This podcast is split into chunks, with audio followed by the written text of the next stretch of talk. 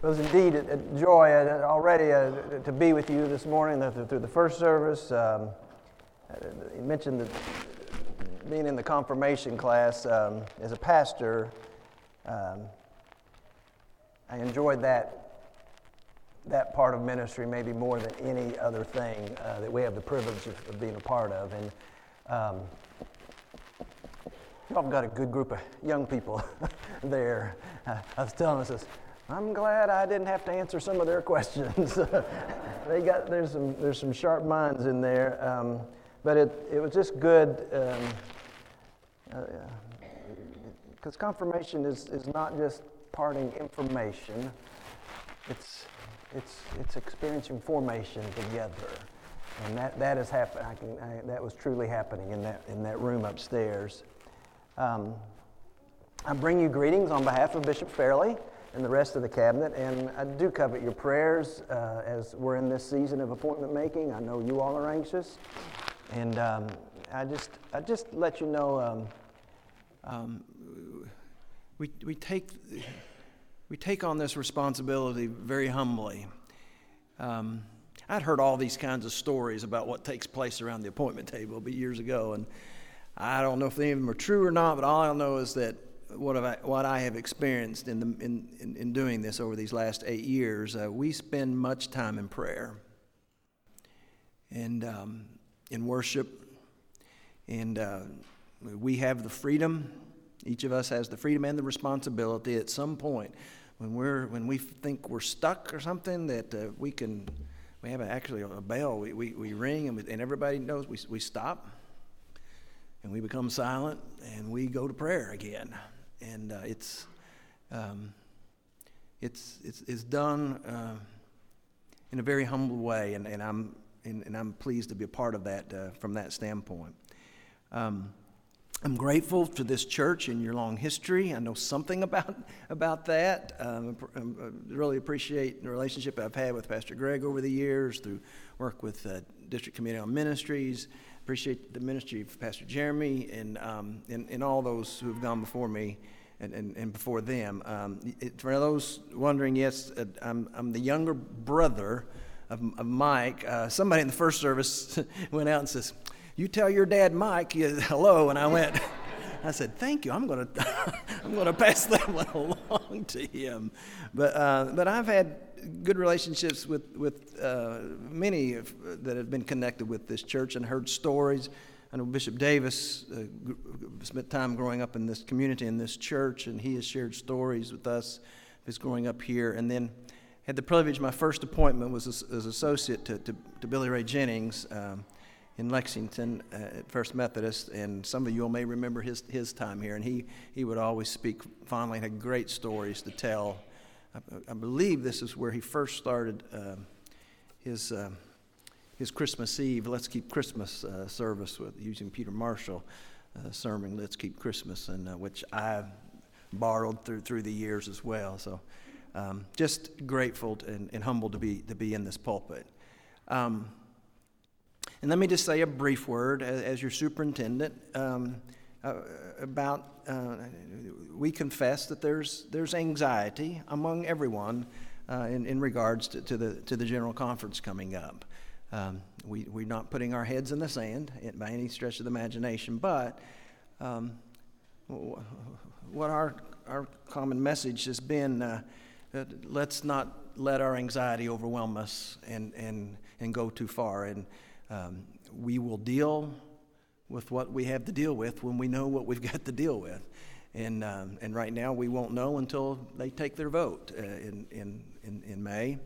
And our promise to you all, our covenant, is that uh, our role is, is to make sure that you have um, accurate information. Uh, and, and, and, um, and we, our, our, our goal is, is to lead in, in, an, in as much of a non anxious way. We will get through this.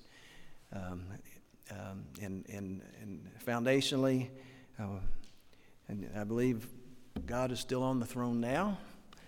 God will still be on the throne after whatever happens in May, and God will be on the throne uh, uh, next year and, and, and, and, for time to come, which, which relates to our, our message today uh, as, on this first Sunday of Lent. Our uh, scripture reading comes from uh, Matthew's Gospel, chapter 4. And um, just uh, it, it's important to note that immediately preceding this is, is, the, is Matthew's account of, of Jesus' baptism, which we're going to draw the connection between those two as, as we move along. But as we read this, I'm going to ask that we stand for the reading of the gospel this morning. Hear the word of God. Then, after his baptism, Jesus was led up by the Spirit into the wilderness to be tempted by the devil. He fasted 40 days and 40 nights, and afterwards he was famished. And the tempter came and said to him, if you are the Son of God. Command these stones to become loaves of bread.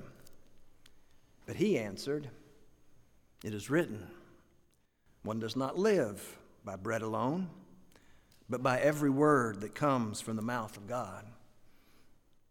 Then the devil took him to the holy city and placed him on the pinnacle of the temple, saying to him, If you are the Son of God, throw yourself down, for it is written, he will command his angels concerning you, and on their hands they will bear you up, so that you will not dash your foot against a stone. Jesus said to him, Again it is written, Do not put the Lord your God to the test. Again, the devil took him to a very high mountain and showed him all the kingdoms of the world and their splendor. And he said to him, All these I will give to you if you will fall down and worship me.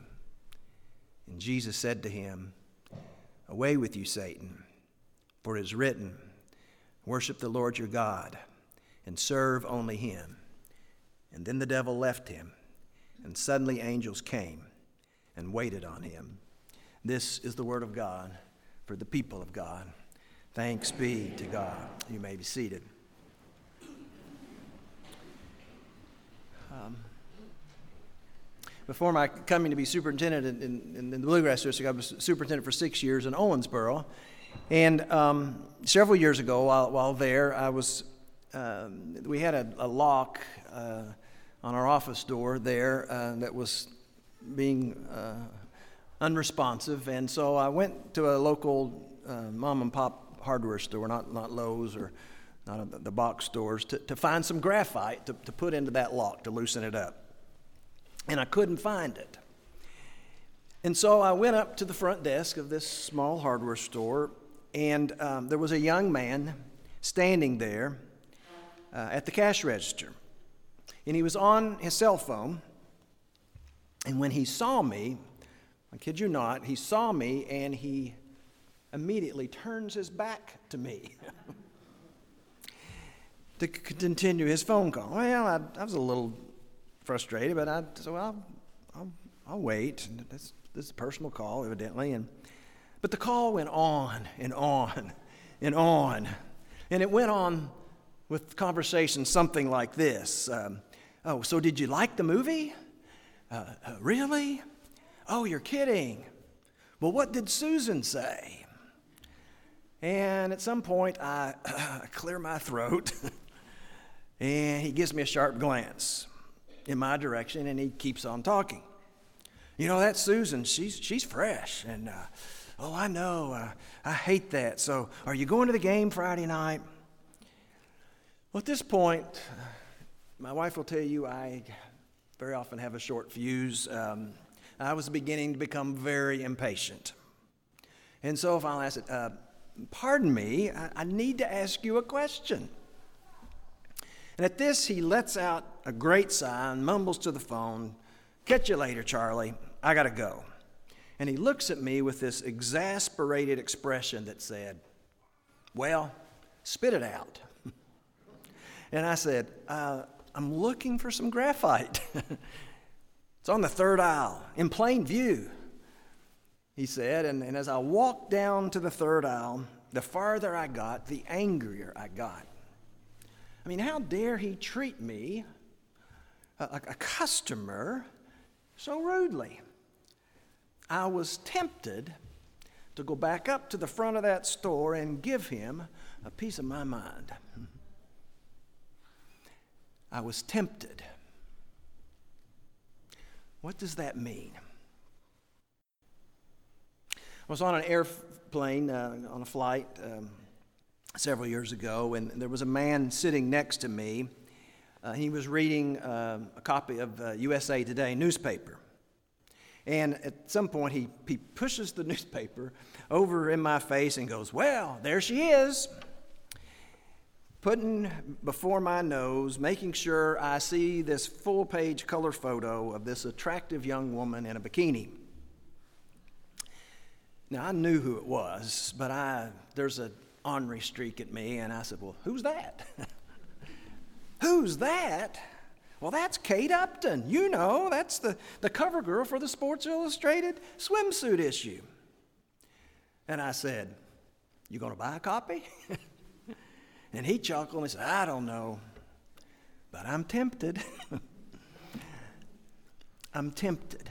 Again, what does that mean? Most of us think that if there is one thing that we know about in life, it's temptation. I mean, if there's one theological term that does not need to be rescued for us from abstraction, that, that connects firmly and vividly to our everyday walkabout lives, that temptation would be the one. I mean, we face temptation all the time. You know, temptation hangs in the environment like the flu virus, always threatening to break down our resistance. I mean, we're tempted to, uh, we're tempted to, to break our diets or to, to flirt with somebody at work or to finesse the chemistry test or, or cheat on our taxes or gossip about a friend, to lie our way out of trouble. You name it.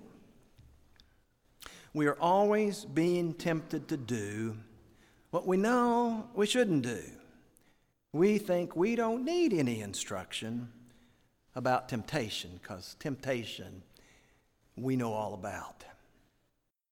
But I ask you, do we really? do we really know what temptation is? Today's lesson, as we've already said, uh, is, is, is, the, is it's the appointed gospel text for this, for this first Sunday of Lent uh, as we begin this journey t- toward, toward the cross and Holy Week. It's, it's Matthew's version of this. And it's the story about human temptation Jesus' temptation and that of our own. And it throws a surprising light on what temptation really is.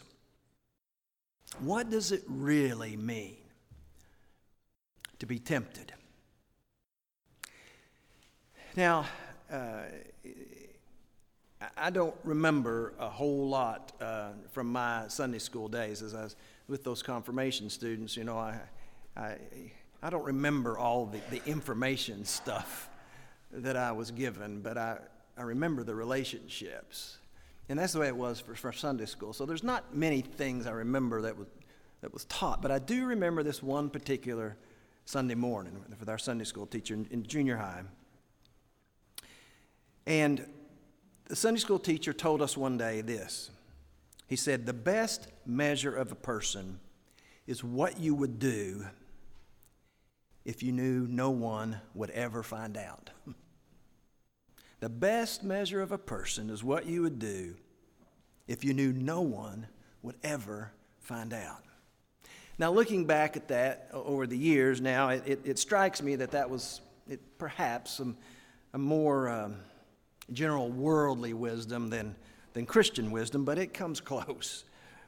Um, it gets close to Christian wisdom because our teacher was telling us that w- when you take away all the lust for reward and all of the fear for punishment, no one will know.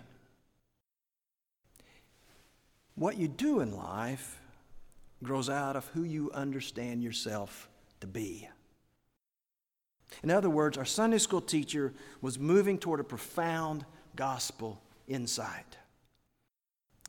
Christian ethics grow out of Christian identity. The decisions we make in life are a product, fundamentally, of who we understand ourselves to be. So, in that light, I would propose that we have a far too shallow view of temptation. In ordinary terms, we, we think of temptation as the urge to do something we really would like to do, but we know we shouldn't. You know, one more helping of dessert, one more fling, one more drink, one more juicy rumor. But the deepest temptation is not the urge to misbehave, to do what we know we shouldn't do. The deepest temptation, rather, is the enticement to compromise our baptismal identity, to be who we are not called to be. That's the message in the scripture this morning of Jesus' temptation. You see, the devil is not tempting Jesus to merely misbehave. He's not tempting Jesus to steal a wallet or peek at a Playboy centerfold or cheat on his taxes or pick a fight with his neighbor. It's much deeper than that. The devil is tempting Jesus to ignore his baptism, to forget that he is a child of his Father in heaven. You see, it's significant that Jesus comes to the temptation immediately from his baptism when the skies opened up. And he heard a voice from heaven saying, You are my beloved Son, the one with whom I am well pleased. You see, that's who he is. You are my beloved Son. You're the heir to the identity and mission of my people. You are my prophet, my priest, my anointed, my suffering servant. You are the one who I am sending down that long and painful road to Jerusalem. You are the one I'm calling to drink the bitter cup of sacrifice. You are the one whom I'm delivering into the hands of those who will mock you and crucify you. You are the one I'm sending to bear the cross for the salvation of all people. You are the one in whom I'm entrusting the promise of redemption. You are the one. You are my beloved Son, and I am well pleased with you. And it's then when Jesus' vocation and identity are clear that he comes to the season of his tempting. It's precisely Jesus' identity that the devil seeks to destroy. For that, after all, is what temptation is really all about. Notice how the tempter begins. If you are the Son of God, I mean, he could have just attacked directly. You know, hey, you're not the Son of God. But the devil was too crafty for that. It's much better to generate self doubt. If you are the Son of God, because self doubt is the cancer that eats away at identity. Years ago, and my now grown daughter, who's a mother herself, was a teenager, we had one of those stormy father daughter arguments. It blew over eventually, resolving itself in forgiveness and understanding, but in the midst of it, it was not pretty. I'm not proud of that.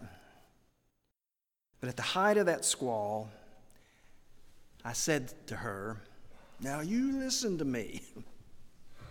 If you're my daughter, then. If you are my daughter?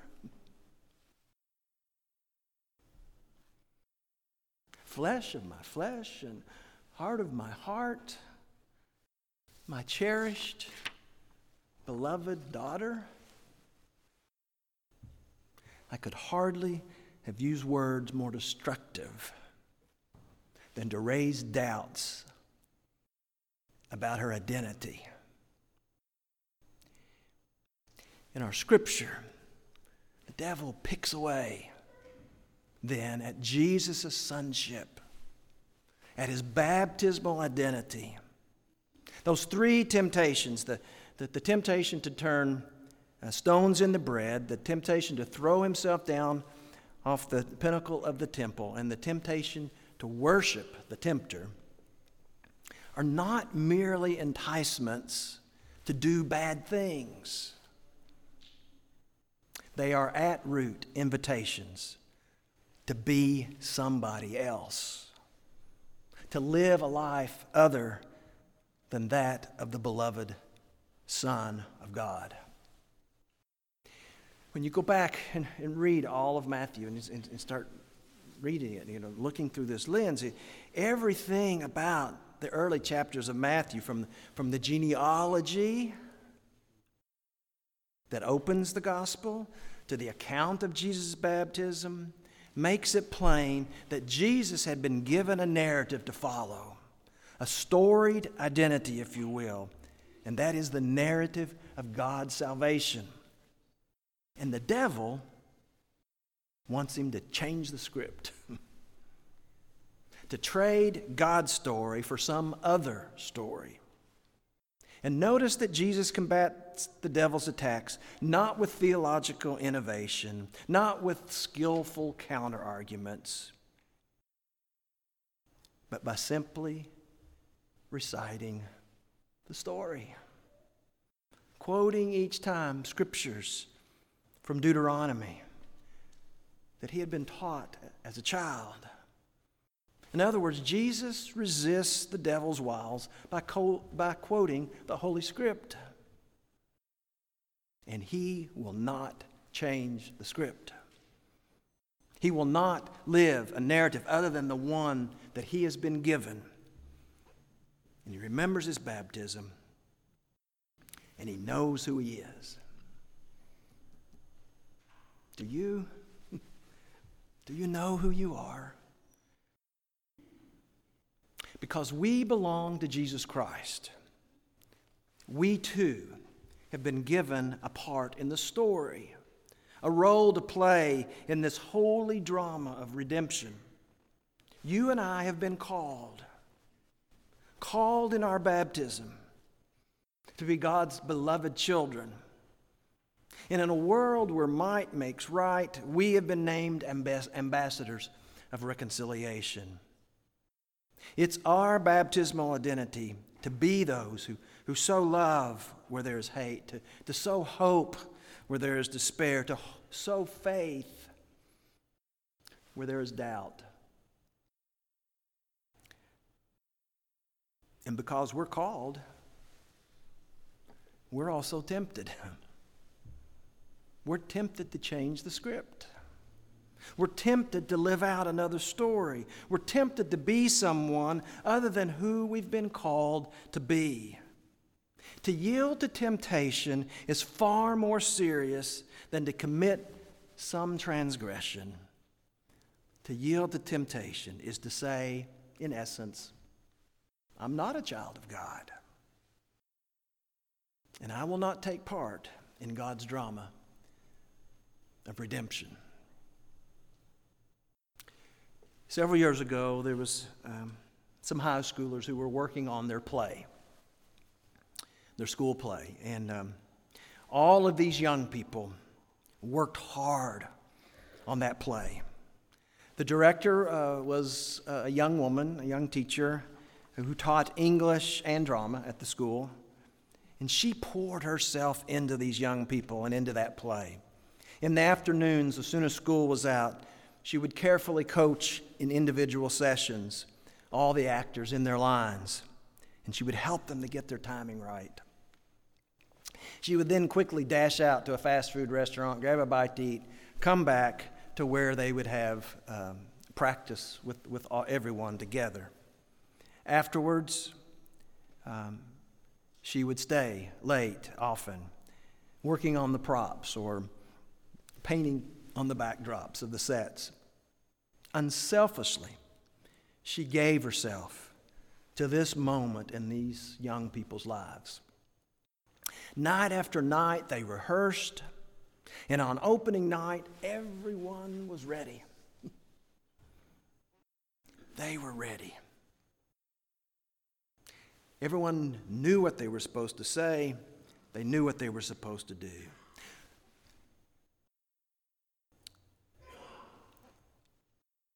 the first act, or the, the play was was a comedy, and, and, and, and, and it, everyone was getting it. The, the, first act was just went beautifully.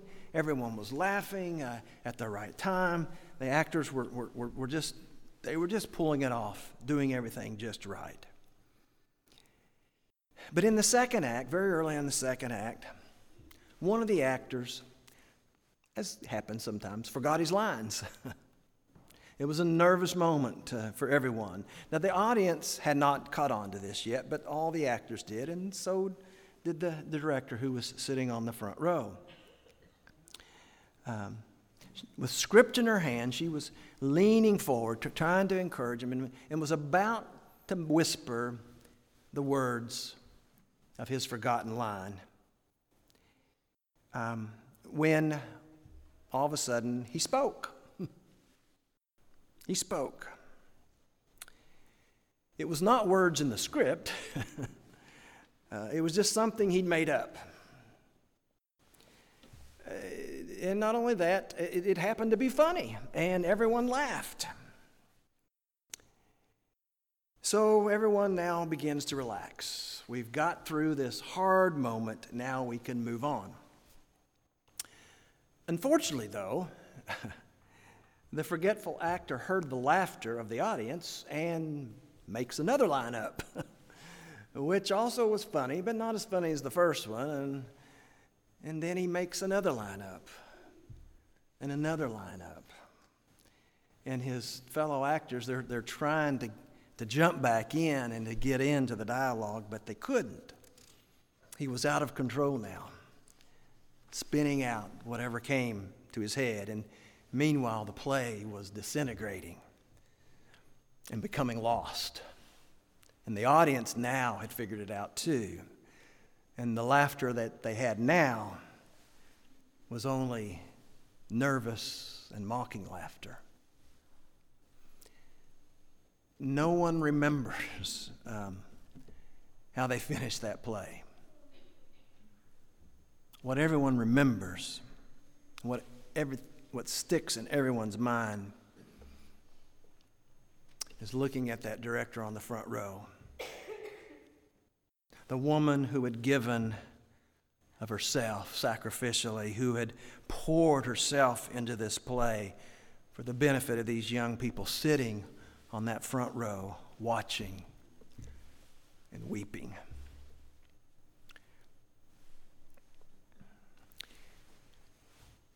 Jesus was cast into the lead role in the drama of God's redemption. And the devil tempted him to change the script, to improvise on the character, to deny who he was called to be. But Jesus knew who he was, and he trusted his Father to be the God he promised to be. And he never changed the script. It is written. It is written. God promised. And like Jesus, we're a part of the church, the body of Christ today. And we have been baptized.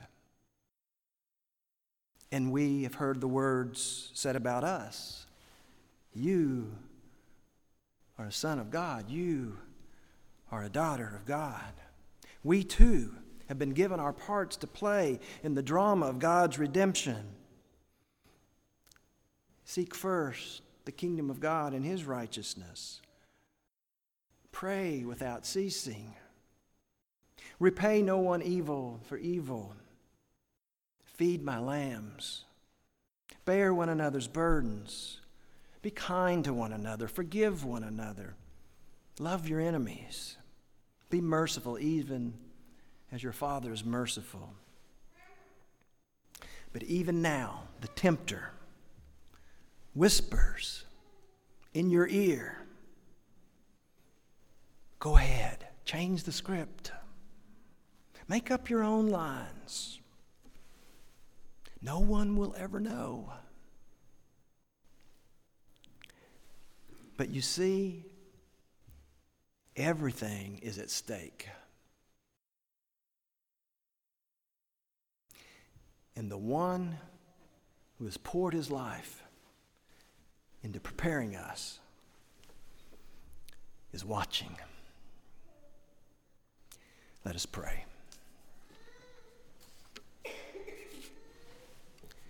Well, God, as we come now to at your invitation to this holy table, we're reminded of, of the grace that, uh, that you have offered to us. In our baptism, to, to be the child you have called us to be. And that not by any merit of our own, but simply because you bid us to come, we come to this table of grace knowing and confessing that you are God and we are not. And that we can rest in that promise that you will be God for us Eve, each and every single moment of our lives. We thank you for that grace. Forgive us when we are tempted to, to forget your call and your promise. And in this moment, uh, we meet you once anew, again, anew and afresh. We meet you for forgiveness, for empowerment, for refreshment, to continue to be the child you have called us to be. For it's in your name we pray. Amen.